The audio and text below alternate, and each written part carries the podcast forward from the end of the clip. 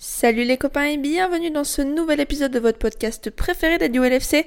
Joël Matip et Sadio Mané permettent à Liverpool d'y croire encore un petit peu. Alors on se retrouve tout de suite après le générique pour débriefer tout ça. Oh, ça va faire encore faire la différence. Mohamed Salah qui est incroyable d'anthologie, un but qui doit qu'à son talent, merveilleux Salah.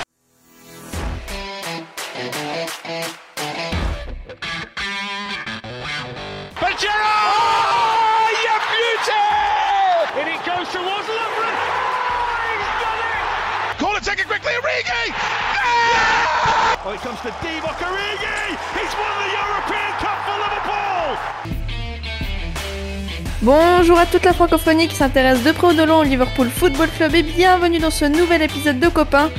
Les Reds se sont imposés 2-1 sur la pelouse d'Aston Villa.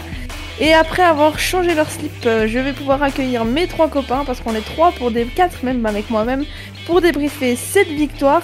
Le premier, c'est lui qui m'a inspiré cette petite intro, c'est notre ami Julien. Hello Julien, comment ça va ? Écoute, ça va. J'ai chaussé les Pirelli pour la soirée, et je peux vous dire que mon salon s'en souvient. Canapé aussi. Bon, le deuxième, vous l'avez entendu, c'est notre ami Yousse. Yousse, t'es confortable aussi, ça va ? Ouais, j'aime bien que tu me présentes comme ça. Je préfère ma présentation à celle de Kylian. Bonsoir tout le monde. C'est dans la pluie, hein, par rapport à Marcelo, tout ça. C'est ce que j'allais dire, on reste dans le thème. Hein. Bon, vos blagues puantes, là, on va continuer. On va revenir, j'ai envie de dire, sur Liverpool. Et vous l'avez entendu, c'est notre ami belge. Hello Marvin, comment tu vas ? Ouais, bien, je déstresse, on profite un petit peu, on se relaxe.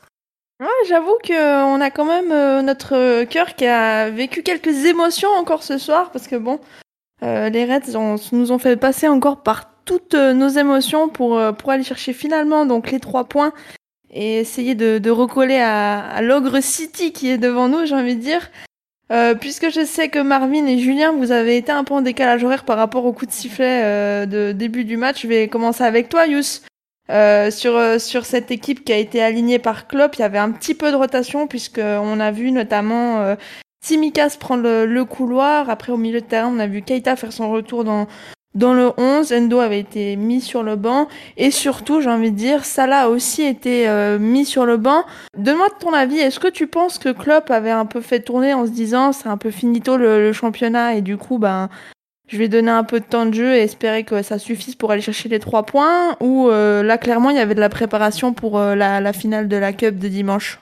Non, pour moi, rotation logique et attendue. C'est-à-dire, je pense que même s'il y avait eu une victoire contre Tottenham, et même si on était passé dans un monde alternatif que j'aurais espéré devant City, je pense qu'il y aurait eu de la rotation. Peut-être pas autant, mais il y en aurait eu quand même, parce que c'est quand même la dynamique de notre saison, c'est l'histoire de notre saison. 4 compétitions, on n'a pas arrêté de dire que c'est absolument exceptionnel ce qui se passe. Et mine de rien, on a élargi notre groupe, on en a assez parlé souvent dans ce podcast, on a beaucoup plus de milieux performants, on n'a pas beaucoup de blessés, on a une attaque avec 5 joueurs de grande qualité, on a des beaux défenseurs et tout. Et ça fait partie de l'histoire de la saison de Liverpool qui va jouer cette année plus d'une soixantaine de matchs, que de tourner dans un match à l'extérieur contre Aston Villa. Alors même si aujourd'hui nous ont cassé un peu les pieds, ça reste un adversaire à notre portée. Donc finalement l'équipe alignée se trouve être à la portée de Liverpool. Donc assez logique. On sentait que Tsimikas, qui est un backup, sans doute l'un de nos meilleurs backups poste pour poste à la place de Robertson, commençait déjà à poindre un peu parce que lors du dernier match, Robo est sorti, on ne pourra pas lui enlever la débauche d'énergie. Moi, j'étais favorable au repos un peu de Mohamed Salah qui lâche beaucoup d'énergie lors de ses matchs, qui marque ou qui ne marque pas, mais lâche beaucoup d'énergie. Et puis d'autres turnovers qui ne m'ont pas surpris, mais que finalement, je m'attendais à ce qu'il y en ait un minimum, et là, c'est le cas. Moi, je ne pense pas que c'était une manière de se planquer, je pense que c'était un turnover qui fait partie de la conquête avec tout le groupe concerné. Ouais, comme tu dis, Yousse, bon, déjà, moi, j'avais publié la compo, je me suis tapé la compo ce matin, et c'est vrai que je m'attendais à ce qu'il y ait pas mal de changements, parce que Aston Villa, on doit pouvoir rivaliser avec Aston Villa en faisant tourner de manière assez conséquente, parce que samedi, le match, il est important, et parce que, voilà, on en parlait juste avant dans le pod en se disant que c'est vrai qu'on joue tous les 2-3 jours maximum avec une intensité qui est quand même conséquente. Le jeu de Klopp, déjà, c'est un jeu qui est gourmand en énergie. Et puis, en plus, voilà, c'est des matchs qui sont importants, cruciaux, qu'il faut gagner à chaque fois. Donc, il n'y a pas de repos possible. Donc, maintenant qu'on a le retour de tout le monde, parce qu'il y avait eu des petits bobos et qu'ils reviennent en forme, c'est normal que ça tourne. Moi, j'étais pas du tout surpris par cette compo, je m'y attendais, et puis j'étais content que ça tourne, parce que le groupe, il a aussi besoin de tourner pour se redynamiser. Le seul truc, c'est que, ouais, effectivement, moi, par contre, j'aurais plus vu Salah titulaire au départ, mais c'était plus dans l'optique de... il a besoin de marquer pour repartir, lui, personnellement, un peu d'avant, quoi. Mais sinon, franchement, à aucun moment, je pense que Klopp se dit... s'il y a un match entre guillemets à ne pas gagner, c'est celui-là. Là, il restait 5 matchs à jouer avant ce match. Lui, il veut gagner les 5 parce qu'on n'est pas à l'abri de voir City perdre des points et que ce serait trop con de lâcher des matchs en cours de route. Oui, tout à fait. Mathématiquement, on est toujours dans la course. Il ne faut vraiment pas baisser les bras maintenant. Oui, c'est clair. Et d'ailleurs, Marvin, malgré tout ce qu'on a pu dire sur la qualité et la profondeur de cet effectif, Aston est venu nous chercher, a mis de l'impact physique dès le début du match. Nous surprend un petit peu au saut du lit, j'ai envie de dire, avec un but dès la 3e minute de jeu. Bon, fort heureusement, Liverpool a quand même vite réagi avec une égalisation rapide. Mais clairement, c'était un match où il y avait une très très haute intensité et où il fallait répondre présent dans les duels. Ah ouais, non, c'est ça. Enfin, tu t'en parles vraiment bien de l'intensité physique que Aston Villa a mis, et c'était toujours les premiers à mettre le pied... pas toujours devant le ballon, hein. Parfois ça n'hésitait pas à mettre une petite charge, un petit coup d'épaule, c'était super intense, et j'ai eu cette impression-là.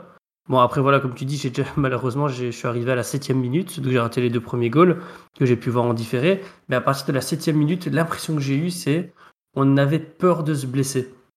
J'avais vraiment l'impression qu'on se dit, la saison n'est pas finie, on a encore des choses à jouer derrière, et on avait vraiment peur de se blesser. Et justement, c'est quand on n'ose pas aller au contact et rendre l'intensité physique que Aston Villa mettait, que justement on s'expose plus à des blessures, à des mauvais coups, etc. Et c'est vraiment l'impression que j'ai eue, en tout cas durant la première mi-temps, c'est qu'on avait une crainte, et au final on était bouffés. Et j'ai eu l'impression qu'on les a un peu observés du coup, parce qu'on était un peu l'oiseau pour le chat en première mi-temps. Le même ressenti, Julien, surtout que Marvin parle de peur de se blesser. Fait rare, c'est que Fabinho, lui, est sorti sur blessure à la demi-heure de jeu. C'est aussi toi ton impression, c'est qu'on est allé sans vraiment y aller, on mettait pas vraiment le pied. Je ne sais pas si c'était la peur de se blesser. Je pense pas que un joueur de foot pro, ils disent attention, je vais éviter les contacts parce que j'ai peur de me blesser. En plus, Marv, tu l'as dit. C'est quand quand inconsciemment on refuse les coups qu'on a le plus mal, alors que quand on rentre dedans, c'est l'intensité qu'on met dans un geste qui fait qu'on subit ou pas.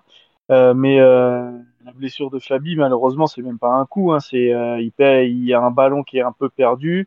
Il fait une course un peu pour se remettre vite dans le rythme pour se replacer, et ça, tout de suite, il se tient la cuisse, l'arrière de la cuisse. Donc c'était imprévisible, ça c'est sur une course, ça peut arriver à n'importe qui à n'importe quel moment. Voilà, c'est l'usure, c'est la fatigue, c'est peut-être un mauvais appui au mauvais moment. Ça se trouve c'est rien, ça a juste tiré et par précaution il est sorti. On saura que dans les jours qui viennent. Mais je sais pas, j'ai surtout eu l'impression que on s'est fait rentrer dedans. Moi je suis arrivé à peu près au quart d'heure de jeu, mais qu'on s'est fait rentrer dedans. Aston Villa ils jouaient comme des morts de faim. Que eux ils ont absolument rien à perdre, donc ils sont décomplexés, ils veulent juste nous rentrer dedans, et ils ont réussi à bien le faire, et que nous on avait du mal un peu à poser notre jeu, à ressortir le ballon et à passer par l'axe, et du coup on allongeait un peu, on jouait par les côtés, des fois j'avais l'impression qu'on rendait un peu vite le ballon, mais voilà, ils ont joué leur jeu physiquement, avec beaucoup beaucoup d'intensité et de coups de contact, mais j'ai pas l'impression que c'était des coups pour blesser ou pour faire mal, c'était leur style de jeu, on aime ou on n'aime pas, mais on a eu du mal à se mettre un peu dans le rythme, ça c'est sûr, mais j'ai pas l'impression que c'était voilà, qu'inconsciemment, on a levé le pied par peur de quoi que ce soit. Yousse, pour répondre justement à la blessure de Fabi, on a vu Endo du coup rentrer et endosser ce rôle de numéro 6. Moi, j'ai assez aimé ce que Endo a proposé aujourd'hui, même s'il a raté quelques passes, etc., un peu à l'image de l'équipe, finalement. Il y a quand même eu une bonne maîtrise de sa part de ce secteur du jeu. T'en penses quoi ? C'est trop bien que tu me fasses parler d'Endo, parce que moi, j'ai beaucoup aimé. Moi, j'ai encore plus aimé... Enfin, toi, t'as aimé, moi, j'ai encore plus aimé. C'est vraiment, j'ai trouvé juste. Non, je l'ai vraiment trouvé juste, alors que... Alors, on sait bien, en plus... qu'il est parfois un peu décrié avec cette équipe top qualité qu'on a depuis plusieurs mois, etc. Vu son âge et vu, alors il est bon techniquement et tout ça là, mais on va dire qu'il souffre de la comparaison avec vraiment les tueurs qu'on a et tout ça là. Donc des fois il est un peu décrié, même par les fans et tout ça là. Et ce que j'aime bien, c'est l'intelligence d'Anderson. J'avais déjà trouvé moi qu'il avait été bon contre Tottenham.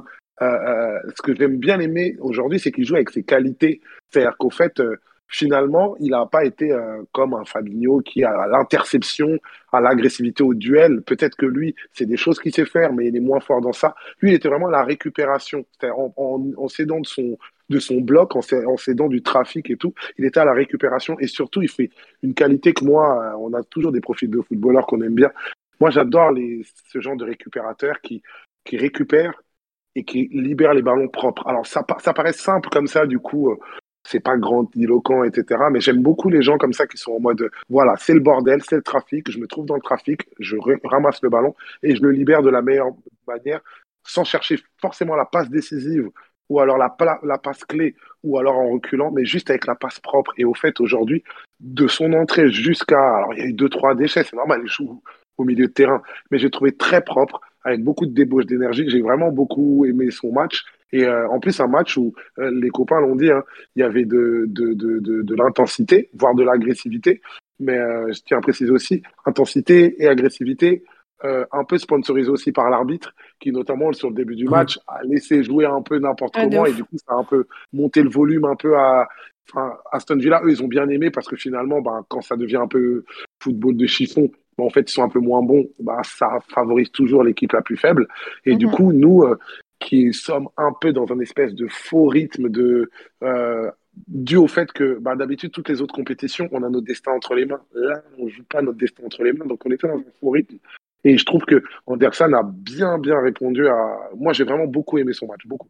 Ouais, pour rebondir sur Anderson, je suis tout à fait d'accord avec toi, Yousse, sur le fait que, comme tu dis... Il est vraiment rentré dans le match en tant que récupérateur et pour relancer proprement.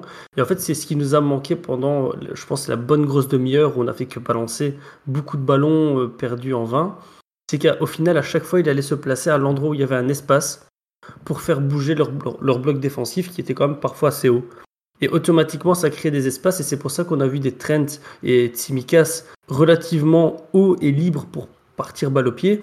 Parce que Anderson s'est vraiment placé là où il fallait pour moi relancer et commencer à poser la balle au sol, ce qui nous manquait vraiment, quoi. Donc son entrée, pour moi, elle était 100 fois bénéfique. Et en effet, il a fait un énorme match. Et puis au-delà du match qu'il réalise, on va dire, techniquement parlant, franchement, ça faisait longtemps que je n'avais pas vu Endo remonter comme ça et autant parler à tout le monde. Et juste ça, moi, j'ai kiffé le voir vraiment... Voilà, haranguer tout le groupe, tous les gars autour de lui, réorganiser, parler, encourager. Ça faisait longtemps qu'on l'avait pas senti, comme tu disais, Yousse, et comme disait Marv, aussi bon et aussi impliqué et disponible dans le jeu, mais a aussi retrouvé son rôle de leadership que de temps en temps on semblait qu'il avait un petit peu perdu quand il était moins bien. Juste pour conclure sur ce sujet-là, après je pense qu'on pourra passer à autre chose sur ce débrief du match, mais Julien, est-ce qu'au final, le fait qu'il ait joué souvent en 8 et que du coup, ça demande beaucoup plus d'activité que cette position de numéro 6, c'est pas finalement ce qu'il lui faudrait d'être un petit peu replacé? Alors certes, il y a Fabinho, et s'il est replacé dans le rôle du numéro 6, il aura beaucoup moins de temps de jeu, en fait, tout simplement.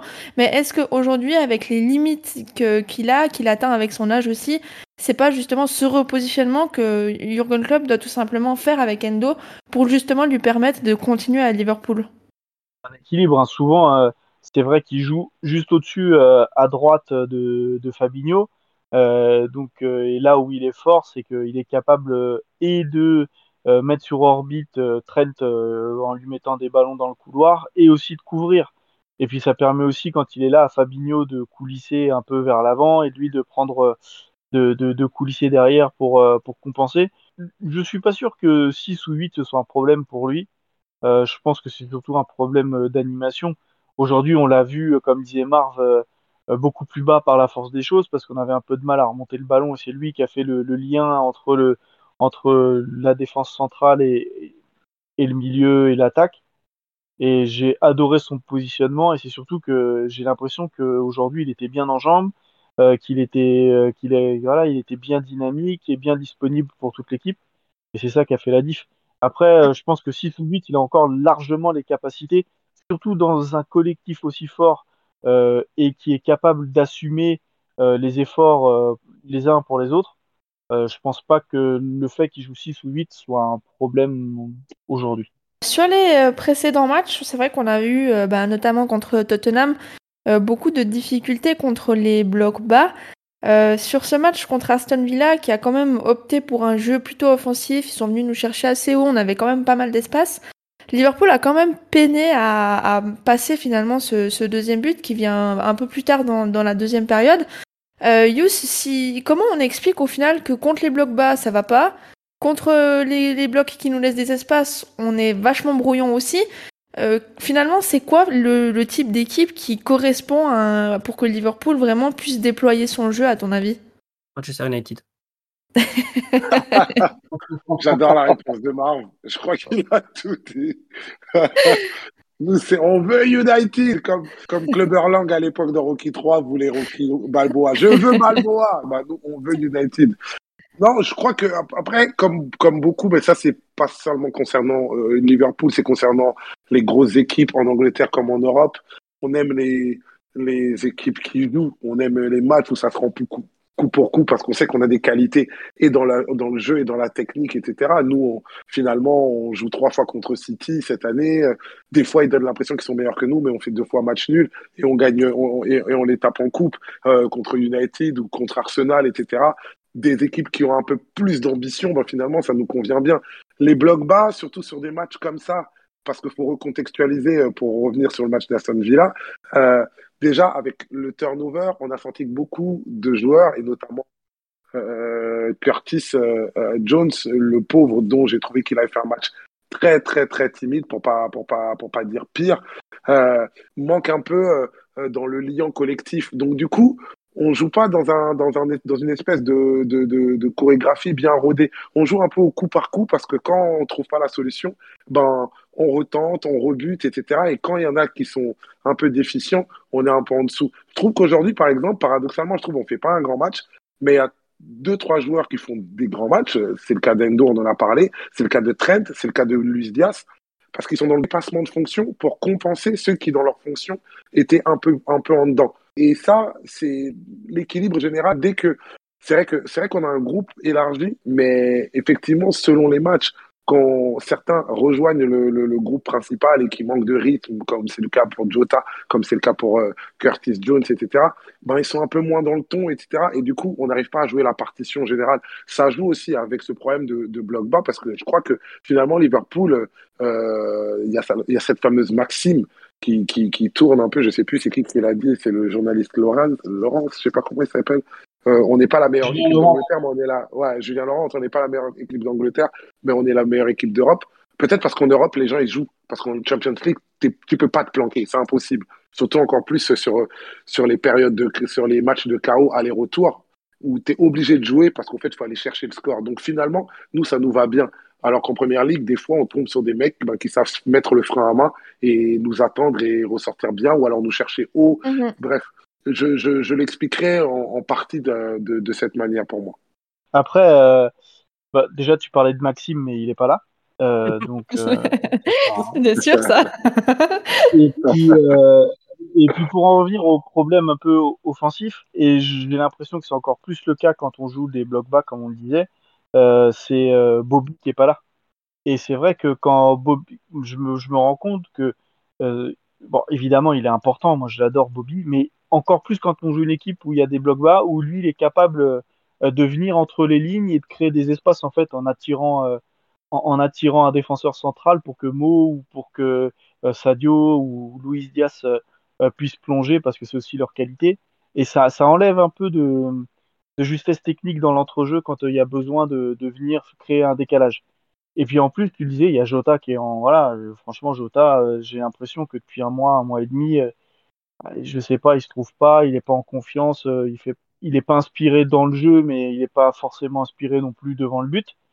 Et c'est tout un tas de petits détails qui font que on a le ballon, on se crée des occasions, il y a des centres, il y a des choses, mais on manque de précision dans le dernier geste, dans l'avant-dernier geste. Franchement, aujourd'hui, il n'y a aucun moment où je me dis on n'est pas capable de marquer le deuxième but, on n'est pas capable de marquer le troisième but. On en était capable, mais on a manqué de précision. Parce que voilà, j'avais l'impression qu'on contrôlait quand même globalement la rencontre. On s'est fait un petit peu peur parce qu'on n'a pas mis ce deuxième, ce troisième but rapidement, ce qu'on faisait avant. Et c'est ça la petite différence en fait, c'est qu'aujourd'hui, on est moins rouleau compresseur. Avant, on avait l'impression qu'on était capable de mettre 4 ou 5 buts par match. Aujourd'hui, si on gagne 2-1, c'est bien. Parce que j'ai l'impression que il y a un petit truc qui est déréglé et que même Mo il marque pas, que Jota il marque pas, que Bobby il est blessé et que on a moins de solutions. Pour rebondir sur la question de base d'Audrey par rapport au bloc bas ou les équipes qui pressent, pour moi c'est vraiment les équipes qu'on aime bien jouer. Parce qu'on a deux forces pour moi dans la construction. Si on a un milieu de terrain qui est capable de combiner sur des petits espaces et très très vite relancer sur les côtés, sur les latéraux, etc. Et si jamais à un moment on arrive à bien les faire ressortir pour nous empêcher de jouer court comme ça, on a le jeu long de Van Dijk qui est quand même une arme fatale. Et aujourd'hui, parmi les joueurs qui ont été très très dans le mal, je trouve que Van Dijk en fait partie, en tout cas offensivement parlant, parce qu'il a...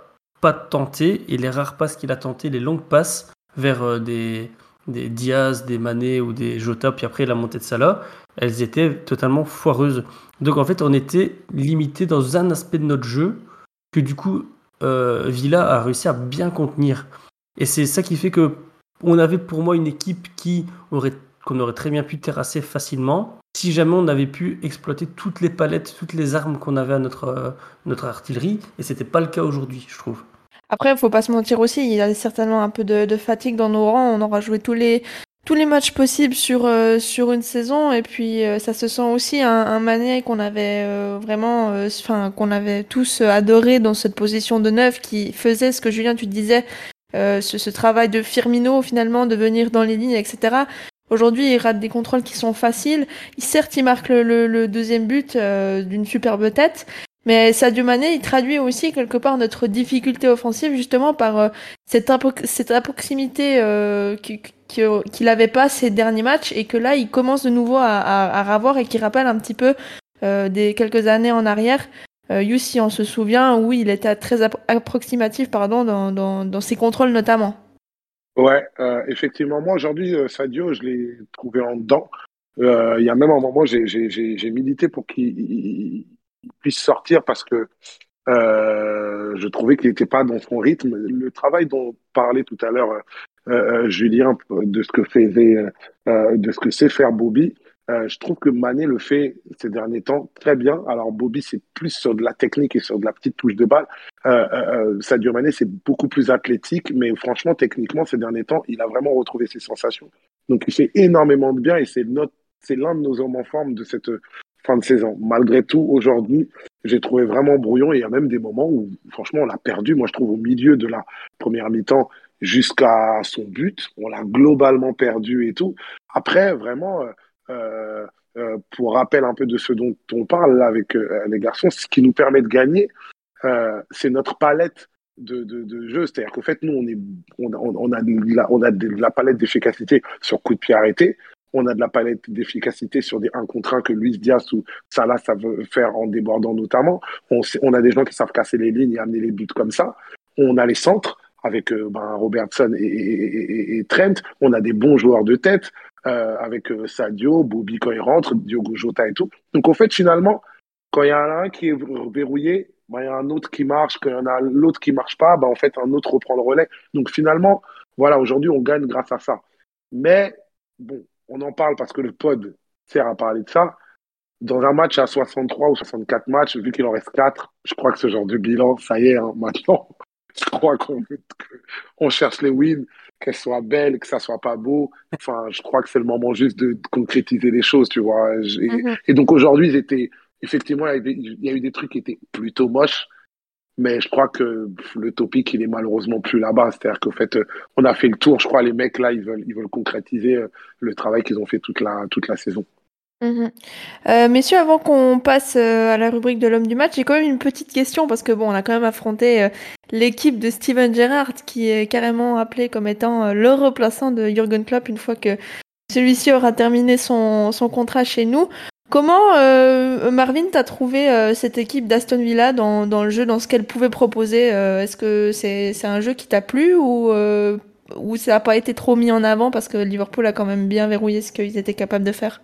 Bah, c'est un jeu direct qui est vachement plaisant à regarder, parce que quand tu regardes les joueurs se trouver relativement bien, facilement, un jeu très très vertical aussi, donc c'était impressionnant. Maintenant, je sais qu'on fait souvent voilà, la référence à Steven Gerrard qui va reprendre les rênes de Liverpool, mais j'ai l'impression que ça serait revenir au Klopp de son arrivée, un peu le football total, qui joue limite plus défensif et qui va profiter des occasions qu'on va laisser. Et à l'heure actuelle, vu l'effectif et vu comment expliquer ça, je sais pas si ça se dit, mais la stature que le club prend, donc le fait que le club devient beaucoup plus grand, qu'on a des grandes stars, des grands joueurs, c'est plus du tout le style de jeu qu'on est capable de prôner. C'est comme un Brendan Rodgers qui en 2013-2014, avec des joueurs un cran en dessous, pouvait se permettre de proposer du jeu comme ça, parce que les équipes nous attendaient moins. Mais lui peut proposer ce jeu-là, et c'est un beau jeu, je trouve. Maintenant, est-ce qu'il est capable de reproduire un jeu pareil à Liverpool? À mes yeux, non. Il devrait encore modifier quelque chose, parce que si jamais Steven Gerrard arrive à la tête de Liverpool d'ici 3-4 ans, on sait très bien que ça sera pour plus jouer un jeu basé sur la possession, pouvoir casser les lignes à certains moments, et c'est pas forcément ce qu'il proposait ici.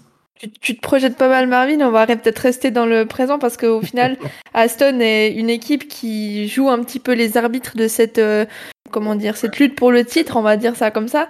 Julien, est-ce que tu penses que Aston Villa est en mesure d'embêter City, peut-être de leur faire perdre quelques points ou pas vraiment? Le problème, c'est que c'est difficile à dire parce que à City, ils sont capables de leur mettre 5-0 comme de galérer et de perdre confiance s'ils sentent que le match leur échappe. Et puis déjà ça dépend aussi de leur résultat contre Wolverhampton. Et s'ils commencent à perdre des points contre Wolverhampton et qu'ils sentent le vent tourner, ils peuvent se chier dessus si ça commence mal. Donc allez savoir. Franchement, Aston Villa, voilà, c'est une équipe qui je vais pas dire qu'il m'a surpris parce qu'il y a des super joueurs, hein. Franchement, leurs latéraux, Cash et Digne, moi j'aime beaucoup. Il y a Coutinho qui a retrouvé un semblant de niveau de Coutinho, le vrai Coutinho qu'on avait vu en première ligue. Et puis non, il y a des joueurs qui sont intéressants, hein. Et Steven Gerrard, il est arrivé en cours de saison, il n'a pas vraiment eu de mercato pour fabriquer son équipe. Peut-être qu'il va pouvoir continuer de la peaufiner et de l'améliorer. Donc sur un match tout est possible. Donc oui, il peut prendre des points. Il peut prendre des points City. De toute façon, Steven Gerrard, depuis sa glissade, il lui doit une première ligue, donc il... Rends l'argent. Voilà. Non, l'argent ne veut pas nous la médaille d'or, Yousse. moi, si je peux me permettre en rapide, moi peut-être que je vais mettre un peu de clim vite fait. Moi, je l'adore, Stevie G, etc. Moi, je les ai trouvés, alors dans l'entrejeu, pas trop mal. Comme Julien a dit, les latéraux, j'ai bien aimé et tout. Après, je trouve que dans les 30 derniers mètres, moi, je les ai pas trop inspirés. Moi, je les ai vraiment pas trop inspirés. Ils m'ont plutôt même déçu. Je pense que voilà, je serais pas pour Liverpool. J'aurais dit franchement, si jamais ils jouaient bien certains coups, franchement, un 2-2, ça aurait pas été déconnant et tout. Et je les ai trouvés pas hyper inspiré. Il y a eu des moments où Liverpool était un peu dans le trou. Je pense qu'ils auraient pu nous mettre la tête sous l'eau. Et ils n'ont pas plus tapé fort que ça. Et voilà. Après, c'est une bonne équipe de Première Ligue et tout ça. Là, j'ai pas non plus vu un style incroyable, Steven Gerrard, se dégager. Même après, comme il disait Julien, c'est pas une équipe. Il est arrivé en cours, c'est pas une équipe qu'il a choisie. Même malgré tout, il y a des talents. Il me donne malgré tout, pas pour défendre Gerrard, mais il me donne l'impression, par contre, d'être derrière leur entraîneur, parce qu'en fait, la preuve, la pression qu'ils ont mis dans les 5-10 premières minutes, ça prouve bien qu'ils étaient motivés. Et ça, c'est une bonne chance. C'est notre côté positif par rapport à leur match contre City. C'est-à-dire que je pense par contre sur ça, Steven Gerrard, là je pense qu'il va vraiment leur monter la tête pour qu'ils puissent faire un résultat. Donc ils vont sans doute vouloir faire plaisir à leur entraîneur et ça pourrait rentrer dans l'histoire et tout. Après, sur ce que j'ai vu du jeu, sur la motivation, je suis plutôt optimiste parce qu'ils vont se mobiliser. Sur le jeu, je suis pas optimiste. Non, je me trouve trop peu inspiré pour que City leur fasse des cadeaux sur les occasions qu'ils auront plus tard. Bon, messieurs, je pense que l'heure a bien avancé et qu'on va pouvoir passer à la rubrique de l'homme du match. Marvin, je vais te donner la parole en premier. Il y a plusieurs noms qui ont déjà été cités dans ce podcast. On a peut-être notre petite idée de quelques noms qui vont sortir. Qui est ton homme du match pour cette victoire, donc 2-1 contre Aston Villa ? Endo, référence à la petite chanson de Max qui est restaurant privé. Mais... Ouais, pour moi, c'est vraiment l'homme du match, c'est celui qui a réussi à stabiliser l'équipe au moment où on en avait besoin, il a amené pour moi vraiment tout ce qu'il fallait et c'est le match qu'on attend d'un capitaine vraiment de A à Z, aussi bien dans le jeu que dans le, voilà, comme Yousse disait, dans le positionnement, le fait de parler à ses coéquipiers, d'engueuler ses coéquipiers, les placer, etc. Pour moi, c'était vraiment le match parfait. Et s'il nous lâche encore 4 ou 5 matchs comme ça jusqu'à la fin de saison, l'espoir est bien plus que vivant pour le quadruplé. 5, ça va être compliqué puisqu'il nous reste que 4 matchs, mais on prend note. Les calculs sont pas bons, Marvin. Les calculs sont pas bons, Marvin. Julien, de ton côté, un homme du match ? Déjà, je suis surpris que Marvin n'ait pas dit Divock. Mais du coup, Moi, je vais dire Luis Diaz. Franchement, match après match, quel joueur. Quand il est sur le côté gauche, le côté fort de Liverpool, c'est le côté gauche. Quand il est côté droit, le côté fort de Liverpool, c'est le côté droit. Franchement, je l'ai trouvé exceptionnel encore. Voilà, match après match, il m'impressionne. Il est là, et l'intensité abaisse jamais, la qualité technique abaisse jamais. Il a toujours envie, c'est un moteur de cette équipe alors qu'il est là depuis 3 mois. Franchement, moi, je suis tombé sous le charme de ce joueur. Et il n'y a pas une fois où il m'a déçu. Et ce soir, il fait encore un grand match. Il est sur toutes les occasions. Il donne ce superbe but à Sadio. Franchement, moi, Luis Diaz, au top. Parfait. Yousse, de ton côté ? Ouais, on a déjà parlé d'Endo. On aurait pu parler de Trent. Mais quitte à copier, moi, je dirais aussi Luis Diaz. Ah non, je copie, je vais même pas faire l'original. Mais bon, Trent fait un gros match, mais Luis Diaz, il fait absolument tout, les mecs. Il fait absolument tout. Il percute, il déborde, il centre, il récupère, il permute, il fait les replis défensifs. Non, mais il a une débauche d'énergie et de qualité qui est absolument... moi, je suis ébloui. Il ne s'oublie jamais. Ça, c'est un truc de fou. T'as jamais un moment où, genre, tu sens que le mec, il commence à fatiguer pour... je vais avoir une référence de boomer, mais il me fait penser au lapin qu'il y avait des pubs du Racel. Le truc, il court tout le temps. Il court tout le temps. On a perdu du monde. Les gens ont dit, c'est quoi des piles ? Ils comprennent même pas, tu vois. Ouais. Ah, c'est bien dit ça. C'est quoi des piles déjà ? Moi, assez rapidement, avant qu'on termine ce podcast, si je devais donner un homme du match, il nous a fait une petite frayeur en début de match. Il avait raté quelques passes, mais Alisson, malheur, il a fait quelques arrêts très très importants. Et Yousse, tu disais que depuis son arrivée, peut-être que Luis Diaz était effectivement le meilleur joueur de Liverpool. Je pense honnêtement qu'il y a débat avec Alisson, parce que Alisson fait une saison monstrueuse, je trouve. Et je vais pas arrêter de vanter ses mérites dans ce podcast. S'il faut, dans les 4 derniers matchs, je vais dire 4 fois Alisson. Et ben, ce sera mérité. Voilà. J'avais fait un podcast, je sais plus lequel, ça fait 5-6 podcasts, l'un de mes derniers, où j'avais exactement la même théorie que toi. Et j'avais cité en homme du match parce que je disais, on va pas finir la saison sans saucer ce mec-là qui est absolument éblouissant. Je suis d'accord avec toi. Je suis totalement d'accord avec toi. Et en un contrat, c'est n'importe quoi. Ouais. Alisson. Ouais. Déjà, ce mec-là qui nous permet d'être en finale de la Ligue des Champions, concrètement. Si on va plus loin. En plus, les points qu'il a rapportés et tout. Là, je suis assez d'accord. Bon, messieurs, je crois que... Deux petites infos de dernière minute. Il y a Klopp qui a dit, là, a priori, en zone mixte d'après-match, que l'état de Fabinho était quite positive. Donc, c'est pas trop ce que ça veut dire, hein. Et puis il y a le Parisien qui vient de tweeter que les Backstreet Boys annonçaient un concert à Paris. Voilà. Je crois que la dernière info va vraiment faire plaisir à nos auditeurs. Mais que faire de cette information? Back for good. Je pose ça là, vous en faites ce que vous voulez. Oui, on va laisser Mohamed là où il est. C'est bon, on a perdu Yousse. C'est spécial boomer ce soir. Allez. Bon, allez branchez vos piles et allez écouter. Ils ont raté le dialogue sur le Minitel juste avant le podcast.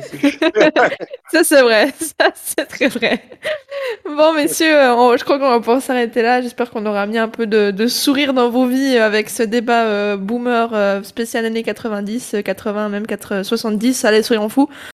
Le prochain débrief, ce sera le débrief de, je l'espère, une victoire en finale de Cup contre Chelsea. Il y a déjà eu un pote du style, donc ce serait bien qu'on en fasse un deuxième encore cette saison. Je vais nous porter l'œil, je m'excuse déjà.